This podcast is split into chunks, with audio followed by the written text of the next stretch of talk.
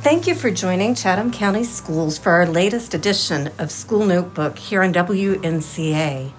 My name is Nancy Wykle. I'm the Public Information Officer for the district, and today I'm here with Dr. Amanda Moran, the Assistant Superintendent for Academic Services and Instructional Support. Dr. Moran, thank you for being here today. So glad to join you. So, Dr. Moran is going to help us get a better understanding of the accountability results that the State Department of Public Instruction released September 1st. That data reflects how students performed in the 2020 21 school year, which we all know was an extraordinary year uh, and very challenging. Um, this year, we are only reporting out proficiency and participation rates. So, our normal accountability um, report would have growth, it would have school letter grades. So those um, reports will not be seen this year.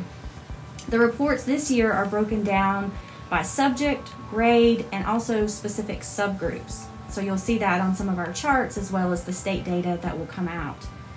We can see from those subgroups how our exceptional children are doing, or how students of poverty might be doing, or even how specific um, racial groups might be doing in each of the major areas. Can you talk a little bit about some of the hurdles that the staff and students had to uh, deal with as they made their way through the school year and what it meant they had to overcome to achieve these results?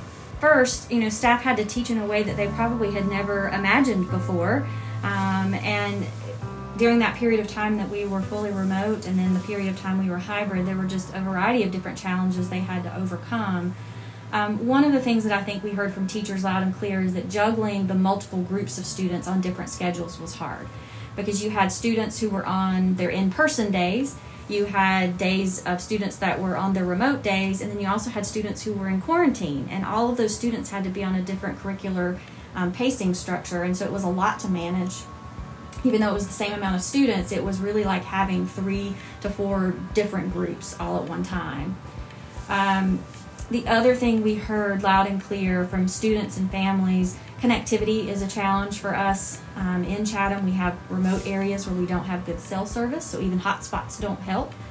Um, just learning how to do remote schooling for parents. I think uh, we heard from parents that was really challenging. Were there specific strategies in place that you think helped the school district really shine in multiple categories, particularly given the challenges the pandemic posed and how that altered how our children were having to learn and how our teachers were having to teach?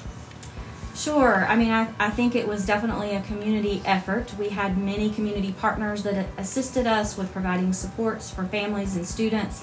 And I have to give a, a big shout out also to our parents.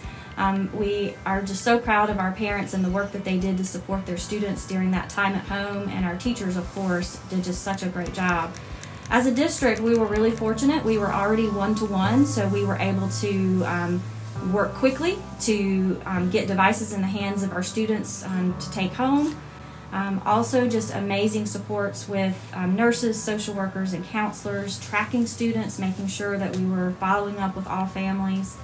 Um, as a district, we also provided quite a few mental health supports um, with some of our mental health agencies in the community. I would also say uh, our curriculum coaches really worked closely with our teachers to maximize instruction, looking at how to best um, pace instruction during remote learning and hybrid learning.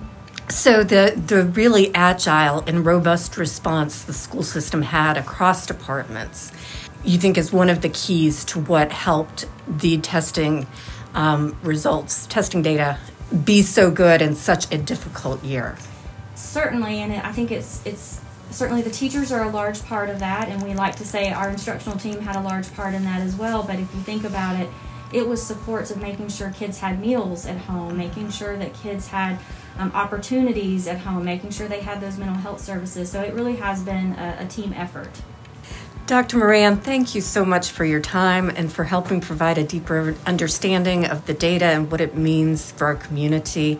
And thanks to those of you out there listening. Have a great day.